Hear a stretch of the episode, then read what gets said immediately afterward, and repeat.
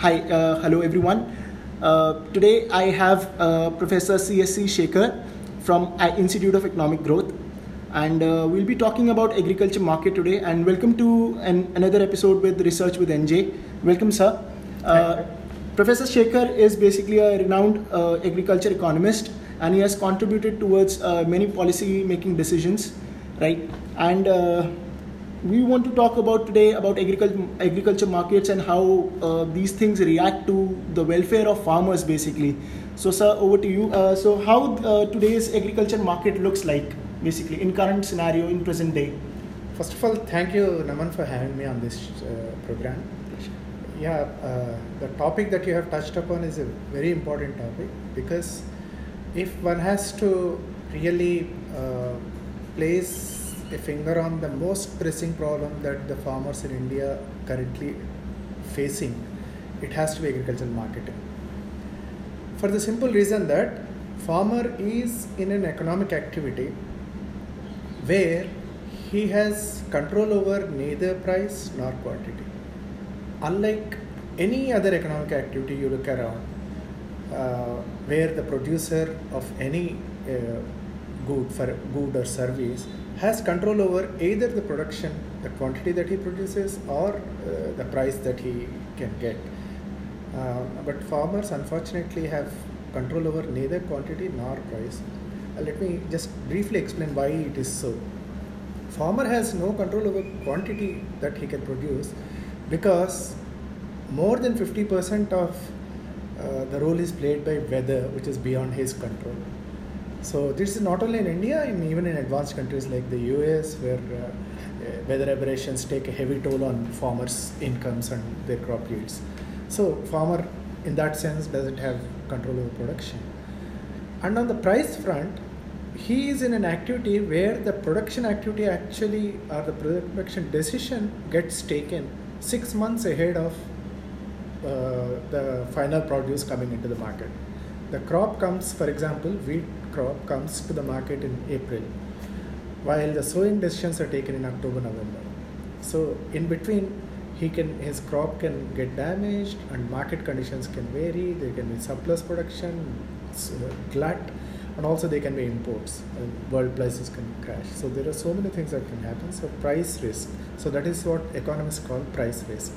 So he faces both the price risk as well as production risk. So until and unless he uh, somehow these are taken care of, so he he does not have a reprieve from this kind of a situation, and that's why I think agricultural marketing is the most crucial aspect of the farmers' uh, ecosystem. so does that mean like i mean like because there are a lot of sellers a lot of producers in terms of farmers but we see because they don't have control over price neither output nothing at all and they are hugely affected by weather extreme uh, events of weather or climate changes right? So can we eh, would it be safe to say that there is some sort of monopsony or uh, oligopsony in, in certain way? Because ultimately it depends on the government or the buyer that is there. Actually, I, I am not very sure that uh, monopsony or oligopsony actually plays a major role in, in agricultural markets in general. It can be true for specific commodities. For example, onion.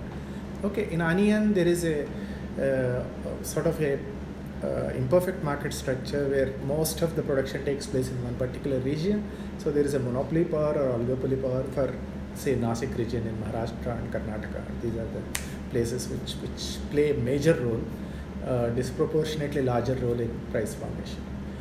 In the same way, there can be uh, commodities like uh, say core cereals core cereals where there is production but there is not much demand so it's a buyer's market so some sort of a monopsony or oligopsony is is, is Not possible. valid, but, basically. but in general for agricultural markets as such for uh, at large i don't think there is much of oligopsony or in fact this i think is one of the most uh, uh, one sector where uh, actually there is free entry free exit Free exit, and, of course. and uh, yes. there is uh, information is free and uh, there are no information barriers the entry costs are not very high not high at all. So it, it, it actually But- approximates perfect competition. It does but then i mean like there are laws just to restrict all these things the free market right? In theory in theory there is a free market but then in order to you know have uh, sound data i mean some restrictions have been placed to avoid this sort of free market you know a farmer cannot just go out to sell his crop somewhere or produce anything so there are laws there right oh in that sense yes there is a restriction on free movement of goods. That's where that's why I said marketing is the most. Uh, but actually, there the uh, the market structure is not oligopsony. That's what I'm saying. Yes, there are restrictions on perfect uh, uh or uh, perfect competition. Uh, in the sense that farmers actually cannot sell outside the APMC mandis or outside the state without. but there is not there is no single buyer, a large buyer who, who, who actually dictates uh, terms to the farmers and suppresses prices uh, not to the, my knowledge actually. It may be happening in uh, isolated pockets for specific commodities, not at large. So, is there a limit that the particular APMC mandis can buy, or like, and because of course there will be a question coming up like of the storage, right? So, is there a limit to it, or the farmers can just go on and they sell their produce to the APMC mandi or anyone for that matter? No, APMCs as such don't buy much. What they do is they facilitate, they provide the space for sellers and buyers to interact and uh, uh, reach upon a price. It's like a normal marketplace. Okay. And, and uh, food corporation like uh, public uh, uh, agencies like Food Corporation of India, NAFED, they also sit in that FCI and they, so for example, in places like Mahara, sorry, Haryana, Punjab, coastal Andhra Pradesh, they buy paddy from the farmers at the minimum support price, the Food Corporation of India, and then they store it in the FCI godowns and they distribute it through the public distribution system. But they don't do it for all the commodities. For rest of the commodities, for suppose I produce jawar in say Punjab, uh, there's no FCI to buy my produce. So what I do is I go to the APMC mandi, I sell to a trader like you who is sitting there, and we do uh, reach a bargain about the price or if there are there are uh, multiple traders, then there will be some sort of a uh, an agreement between those traders about the price, and, and there would be a price range available. Yeah, that's and right. I mean, this again. I mean, then the concept of MSP comes in, and the, the deficiency, if it is, if goes down to uh, goes below the MSP. Yeah, let me come in here before you. Uh, so there is perfect competition okay there are multiple traders there are multiple farmers everyone is all the farmers are vying with each other to sell their produce and all the traders are trying to get the produce but what happens invariably is that in many mandis is that there is a collusion among traders very often. So in that sense yes you can say some sort of an oligopsony is there? In that sense they, that can pull down prices or push down prices. And farmer is at a mercy because many small farmers have to sell their crop immediately so that they can get some cash in hand for their consumption purposes and also for investment for the next crop season. So what happens is that farmer is in a hurry to sell. Traders can actually collude or have, reach an agreement about the price that they want. So in that sense, that's where it is somewhat unfair. So where the buyer is uh, a public agency like FCI, so the farmers are assured of MSP, but where the private traders are involved, it can often go much below the MSP. That's why the government has uh, started a system called deficiency payment system under uh, PM ASHA program. Uh, uh, in this, uh, there is a the simple mechanism is as follows: a farmer can buy, sorry, sell in the private market at whatever price. So suppose the MSP is 100, fixed at 100 and the farmer is able to sell only at 80 rupees. So there is a deficit of 20 rupees. So that 20 rupees is reimbursed by the government to the by farmer. the government. So yeah.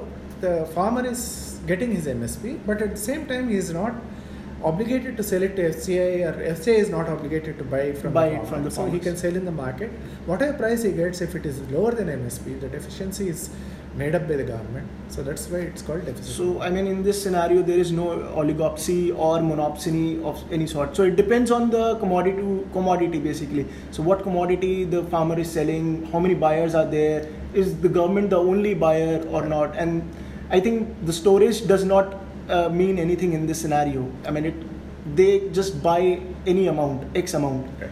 But I mean, like, there have been some literature, and uh, I think that suggests that uh, there is a limitation on the storage that is available with the government itself. Yeah, yeah.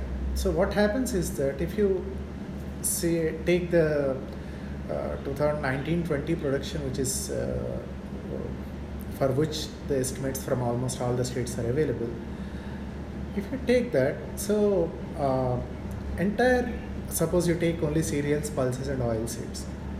If you take the production of that year, then the storage capacity that is with the public agencies, the government, uh, when I say public agencies, FCI and FED, and also the, all the state warehousing corporations, that storage cap- capacity put together comes to around 96 million tons. And uh, these 96 million tons can, uh, out of that, actually those uh, from those 96 million already uh, paddy and wheat procured in the last season, but also the cotton. All those things are already lying there. Already so lying there, yeah. what is available is roughly around 70, 78, 75 to 70, 80 million tons of uh, godown space. That covers only 30% of your production. So even government with all its good intentions goes to the market and tells the farmers, okay, okay, you bring all your produce we want to buy. But the government doesn't have the storage space to keep that produce. So that's why government has to go in for a combination of physical procurement on its own behalf plus deficiency. Deficiency. So only then they can assure MSP in a meaningful way. Would it be possible for the government, I mean, like, to approach the uh, private sector for the storage space? And can they rent out, basically? Can the government rent out the uh, private space with the private uh, players? Even rent in. Yes, yes, Yeah. absolutely. That's in theory that's possible, but uh, private sector is not holding much storage space because they they are not into this business uh, over a long period of time. So they they do have storage space, but they are not into agri marketing in a big way. If you see the corporate investment in agriculture is uh, roughly around uh, 0.1 percent or less than that of the total corporate investment. Corporate, yeah. So they, they are not focused on agriculture for various reasons because of these restrictions on marketing, the APMC acts in various uh, states. So the restrictions on farmers uh, selling to private traders directly. So outside the APMC, they can sell in, within the APMC precincts of the APMC mandis, but once they come out of the APMC mandis, the farmer cannot buy to uh, sorry cannot sell to To the other- other players. So that's why the private sector, large private players, are uh, they they uh, stay away from agri Agriculture. yeah. But I mean, like, I'm just asking, like, can they rent the storage? Can the government rent But they're the not holding much storage Space, space, in, okay. uh, uh, which is suitable for storing agri commodities. And also, uh, government uh, probably has its own uh, issues with actually renting in from the private. might be might be i mean it's just just a theory i mean like you know when you read literature and then we see okay we see a problem of storage that comes up and we try to think okay like government can rent but the question also why would government rent again but then it's for the welfare of the farmers because they want to sell their produce they want to send it sell it 100% they don't want any storage limitations or any sort of you know uh, if and buts to them No, but with deficiency payments, that's a big advantage. It's a very the attractive feature of deficiency payments is that government doesn't need to store it on its own account. It can, the farmer can sell in the market. So ultimately, farmer needs the price MSP, right? Yes. So he, he can sell it to any private trader at whatever price. Then the difference between MSP and uh, that uh, whatever s- uh, sale price is reimbursed to him. So farmer is getting his price, and government is uh, does not have to store it and uh, transport it and all that. So storage costs are uh, is already eliminated. in eliminated. So in, in that sense, uh, that's a win-win situation for government and the farmer. But the only problem with that is that. Uh, I mean, there are accusations, uh, particularly when uh, this scheme was launched in Madhya Pradesh in 2018, that uh, traders and farmers collude and keep the price low, so that whatever difference between MSP and uh, the, The sale market price, prices market price can be shared. shared. so there can be collusion between the traders and farmers. Then this uh, there is some uh, anecdotal evidence of that in Madhya Pradesh, but our research actually shows that there was no such collusion. In fact, Okay. I did some work in 2018, which is which has come out in EPW, where we have shown that, of course, the price fall uh, falls when uh, farmers bring their produce to the markets for deficiency payments, but uh, that uh, fall is not unusual in the sense that the what is called the inverse uh, demand elasticity is not unusually high or anything. Uh, So has there been any cases where like uh, where the buyers have lowered uh, below, uh, extremely low uh, asking price below the MSP? I mean like the difference between the MSP and their market prices asking price is very high Yeah, yeah, that, that- happens all the time. because that puts a lot of pressure on the government, you know, to cover up the difference. So what the government does is, yeah, that, that can happen. What the government does is, it doesn't cover the entire difference between the MSP and the sale, sale price. Suppose you are a farmer, I am a farmer. So MSP is say 100 rupees, I sell at 80 rupees, and you sell at say 40 rupees. Okay. And uh, suppose there is another farmer, uh, there is a third farmer apart from we two, and he also is selling at 80 rupees, equal to my price. So both of us, that is the modal price is 80, whereas you are selling at 40. That means either your product is inferior or you have entered into some kind of collusion. So there has to be some sort of standard quality. So what they do is they take the modal price. Modal price, So 100 minus 80, 80 is the modal price. That's the mode of the distribution. So they take 80, 100 minus 80 is reimbursed. So you also will be paid only 20 rupees. 20 rupees. I also will be paid 20 rupees. So you will not be able to benefit from this kind of collusion. So they take the modal price in that. Uh, but still, if there is a large scale collusion between traders and farmers, the modal price itself can go up. can go down. So in that case, then the person who is selling at a very lesser difference will also gain that uh, big uh, the high difference amount. No. Yeah, that's a good point. That's a good point. Actually, Because, you know, because every farmer wants to It have the is maximum. the maximum that you get is the MSP minus the modal price. But if you sell at a price above modal price but below MSP, you will get only that difference. That difference. so you will not get. So you will not have any incentive for selling at a higher price. Because So you will not farmers get might want to have the maximum price paid to them. I mean, the difference, in fact. So they will. The maximum they can get is MSP minus modal price. But if they sell at a price higher than the modal price, they will get only that difference. I mean, I mean, we've talked about uh, this price support groups also. I mean, we've, we're talking about prices, the MSPs. So, I mean, I just want to touch a- uh, touch base with uh, the income support groups also. The income support part of uh, farmers, like how they are supported in terms of uh, income, because as of now, I think it's six thousand per annum. That's a very good uh, question. In fact, uh, it's high time India moved away from this price-based support, uh, support system to an income-based support system. Why? I, I'll uh, tell you one very important reason. In fact, I started with this uh, price risk and the uh, yield risk or production risk that the farmer faces. So, if either of those things happen, suppose you give him MSP. To get that MSP, farmer has to con- fulfill two conditions. First, the first condition is that he has to produce something. Second condition is that he should be able to sell whatever he has produced at this MSP. Only then he will get that income from MSP. If either of these two doesn't do not happen, then he will not get uh, his uh, income from MSP. Suppose the production does, he does not realize the production because of say some weather event, some pest attack, some flood, anything can happen between. So he does not have anything to sell, so he will not get the income. Suppose the prices fall because of either international prices and imports or some such thing happening, and there is a glut in production in domestically. Even then, he will not get the because uh, that there will be a price fall, and uh, again that uh, not only the price fall. Sorry, this is market price, but MSP. Suppose there is no agency which is willing to buy MSP. Suppose uh, in places like Bihar, there is no FCI to buy at MSP there is no APMC Act there, but in Bihar for a long time, MSP mechanism was not functional. Of late, there is there Has been some. uh, sorry. Uh, So, when the farmer is not able to produce something, or if there is no one to buy at MSP, in either case, he will not get uh, income from it. So, his ultimately farmer, what is he interested in? He is interested in price MSP because he wants certain income to meet his consumption needs. So, why can't we directly give him that income? Suppose you are a farmer, you are producing jawar in say Maharashtra, in say some uh, district, Nasik district.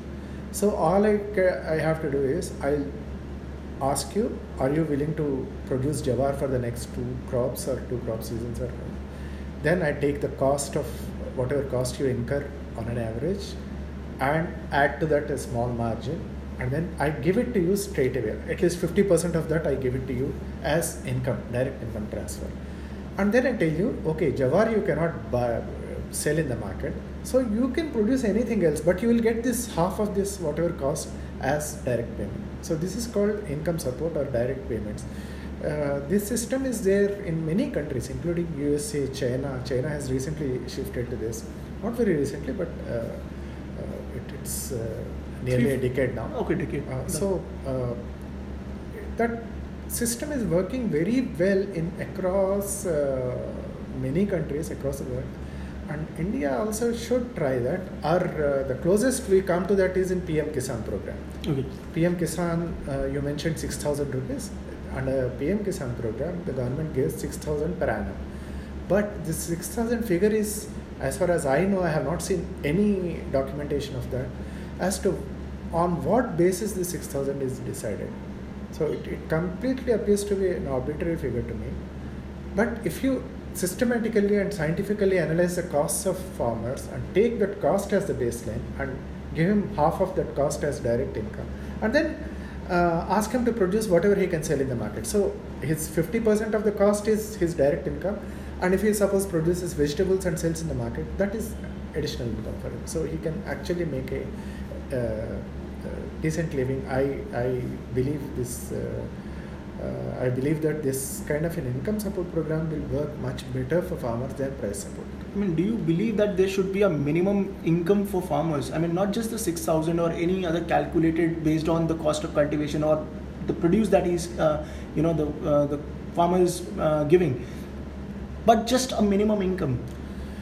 Some that sort of- actually is a much larger question. In fact, because because we are talking about agriculture, we can say that farmers need to have a minimum income. But why farmers? Even agriculture laborers need to have a minimum income. Artisans can need to have a minimum income.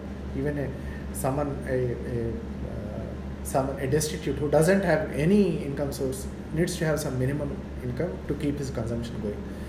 So that is a larger question. So that ideally should be that because there there are carpenters, there are artisans, there are uh, agricultural labor in the rural uh, countryside. So all of them have some they incur some cost on their food, their uh, clothing, their uh, children's education and shelter and all that. So you can have some consumption baseline expenditure and that should be given to them as direct income. When it comes to farmers, yes, the same logic applies because they also need to have their uh, uh, kitchen hearths going, so burning. So uh, they need to have some basic income. But what that basic income should be based on? Should it be based on consumption expenditure or should it be based on his production expenditure? Which but is I mean, basically which, which makes me come to my next question would be that I mean, do you believe that uh, there should be a hierarchy within the farmers? I mean, like we have an hierarchy in terms of uh, the government, like the secretaries, everything. You know, the class A officers, class B officers, C and D, so on and so forth. But within the farmers, there is nothing like that. There is just farmers.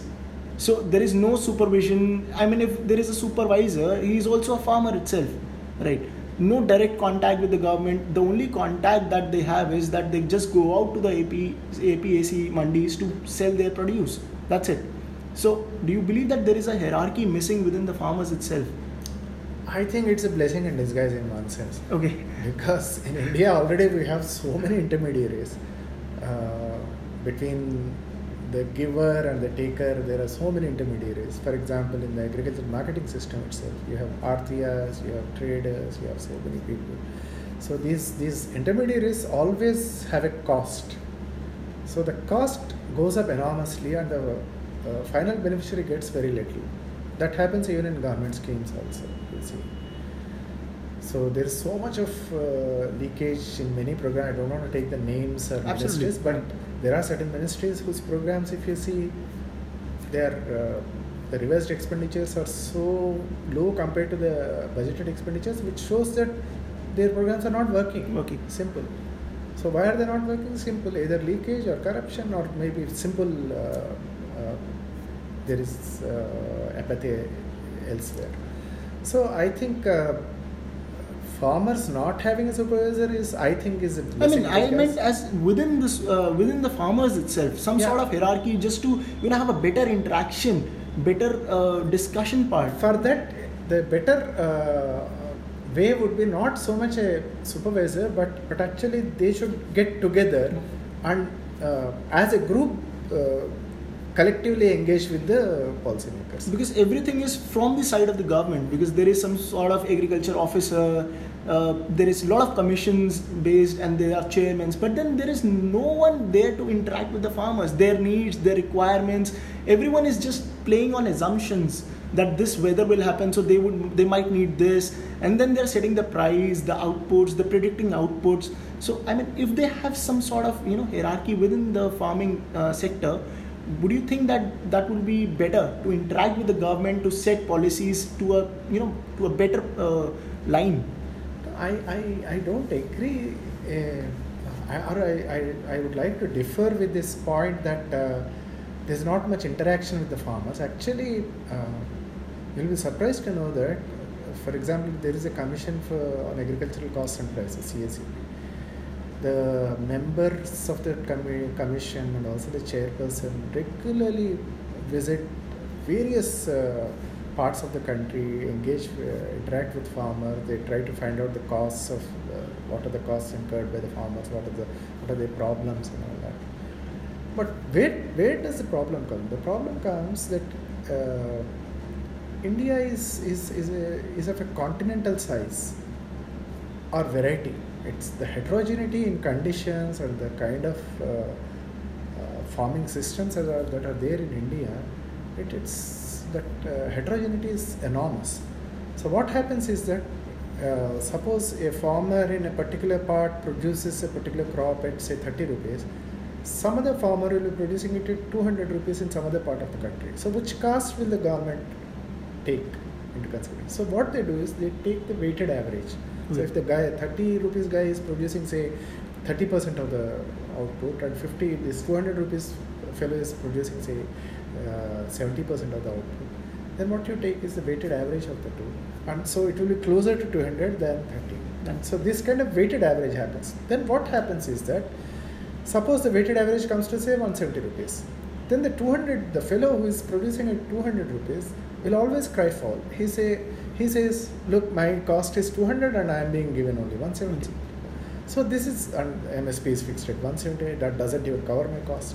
But it's impossible to cover all the costs of the country. So this is something that uh, farmers farmers themselves don't understand. In fact, ma- many of my interactions with farmers, I uh, have to keep repeating to them. Yes, I agree that your your cost may be higher than the MSP, but MSP is fixed on not on your cost, but everyone else's cost also. I mean, there's a weighted average. There's a lot of uh, calculations and uh, a lot of data crunching that goes on, and that happens after speaking to many farmers in the field. So there's a lot of interaction that happens. What ha- what is uh, probably missing is that we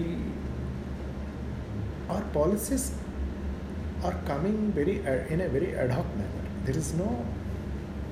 In fact, uh, if you see the entire rural economy is integrated. Agriculture is one part, only one part. There is there are uh, rural non-farm uh, activities like construction is happening. Rural roads, markets. There is uh, so all these things have to be integrated, and there has to be a large uh, plan, which for rural economy as such, not just agriculture, agriculture and rural uh, development. From that, your annual budgetary excess, whatever budgets you take out for different programs, should come out of these large plan where you take out some components one year, then some other components next year, and there has to be some continuum. So this plan has to be an integrated excess. Unfortunately, that's what is lacking. So what happens is that all our budgetary exercises, our policy pronouncements, everything looks very ad hoc. They are ad hoc, not just look ad hoc, because they don't come out of a large integrated plan. So that should be there. You may do away with planning commission, but you cannot do away with planning. So you can dispense with the body which is making planning, but planning itself is needed whether at the individual level, household level, regional level, or at the national level. So for every uh, meaningful uh, action that we want to take, we need some bit of planning at every level. So in agriculture uh, and rural development, there has to be an integrated plan. Like actually, this happens in the US. In the US, they have what a system called Farm Acts. Farm Acts come every five years. It's a large. It's like our five-year plan, good old five-year plans. So what this Farm Acts contain is uh, a complete integrated vision of agriculture, rural development, and also environment, the environmental programs, the conservation reserve programs, and all that. All these programs are integrated in one planning exercise for the next five years, and then they keep releasing uh, money for that. So they also have all kinds of support for their farmers, direct payments, price support based, so counter cyclical payments, and everything. But they all come from one integrated uh, plan. I think it's time India actually embarks on such a important thing. And second, there is one other thing, which is basically agriculture is a state subject as per Indian constitution. So there has to be more coordination between center and states. And for that to happen, we need to have a GST council kind of a body for agriculture also. So that there is a deliberation, there's a collective uh, thinking about the problems and, and also the solutions. And then the way ahead uh, is. So I'm going to ask you a very ambitious and a futuristic question. I know it won't be implemented in any future, but do you think that this? I mean, I know India is a union of states. Would it be better for its functioning and operations if India was a union of union territories? I mean, because then the uh, center would have a better control in, in implementing their own policies. And I ask you this in terms of agriculture itself. I don't know. I, I, I have not given it much thought, but uh, on the first uh, look, it doesn't appeal to me much because it, it doesn't make much of a difference. But uh, yes, you are right in the sense that there are many important things which are in the state list, like agriculture, health, and other things. Even health is another uh, topic. Absolutely. Where, where center needs to have a lot more uh, uh, say in the things. But then that can be done through some kind of a collective forum like a GST council or something. That would be much better than changing the structure of the states or uh, making them united or because I mean union of union territories. I do not know whether that's the right approach to go. But uh, because I mean we have seen that union territories share responsibilities with the center, and anything and everything that they do, the states do, the current states do, they are not approved. They don't need to be approved by the center. But in union territories, they have to be approved by the center. So would that give a much more freedom for the center, uh, center and their policies and laws in that terms? Yeah, it will give a lot more control to center, but that need not improve things. Let me give you an example. Andaman and Nicobar Islands. So, Andaman and Nicobar Islands are uh, union territory, as you very well know. And uh, I was there as a part of a uh, committee appointed by the government to prepare a long-term development plan for Andaman and Nicobar Islands. And when we visited some of those far-flung uh, Nicobar Islands and uh, met some of these tribes, what we understand is that there, there is absolutely no initiative from the administration of Andaman and Nicobar to improve things because they get everything from the center. Because it's a union territory, because it's uh, uh, in, a, in, a, in, a, desolate uh, part of the country. So what happens is that so center pumps in money into Andaman and Nicobar and the administration there. When I say administration, including the bureaucracy, the kind of there's absolutely no attempt to improve things, for example, agriculture or, or the rural roads or anything of that sort, there's absolutely no initiative because they get everything from the center. So this can happen with other union territories. But that is totally So- isolated place, no, right? not only isolated. It's also because they they are depending on ev- uh, on the center for everything. So center is putting money there. So se- union territories, if they become responsibility of the center, then they may not uh, do anything on their own. Now at least the states are making some effort. Efforts. They may be they may be disagreeing or they may have. Uh, uh, problems with the center, they may be arguing with the center, they may be noisy in their uh, arguments with the center. That's okay. This is federal structure and it, uh, that's okay as long as things improve. So if you have union territories all over, then center may have better control, but that may not be necessarily good for uh, The policy Yeah, and- for policy and uh, agriculture, actual uh, outcomes, for the people at, on the ground. So, in fact, uh, you'll be surprised to know that in uh, Andaman the agriculture is so neglected that the a simple roti, tandoor roti in, in, in a, an Andaman restaurant, any restaurant you go, this I'm talking about 2016, okay, not now, seven years back. Roti used to cost 40 rupees. One tandoori roti is 40 rupees. So if you have to eat four chapatis, imagine 160 rupees you'll have to spend just for chapatis. So that's the kind of production structure you have uh, there. I probably need to become one of the more like more business entrepreneurs rather than a researcher to go to Andaman and you know have a livelihood for at least seven days. that that would probably cost me much more than anything. But yes, I mean, I mean, I had this this notion, and I read somewhere in, in some political economy economist uh, journal that uh, what will happen if India, you know, turns into union uh, in a union of union territories. So that that's where I thought like why I mean since we're talking about agriculture and then there are there are uh, negligence between uh, states and the center. So what if this happens and what would be your take? And I think and I think I mean there would be not much happening around and won't be yielding good pro- outputs, right? So that's the thing. So I mean, on this note, I like to end this talk. Thank you so much, uh, Professor Sekhar, for coming in and uh, talking to us about MSPs and agriculture market and how the welfare of uh, farmers should be and the condition of Indian agriculture at this moment. Thank you so much, sir. Thank you. Thank you very much. Thank you. It's a pleasure.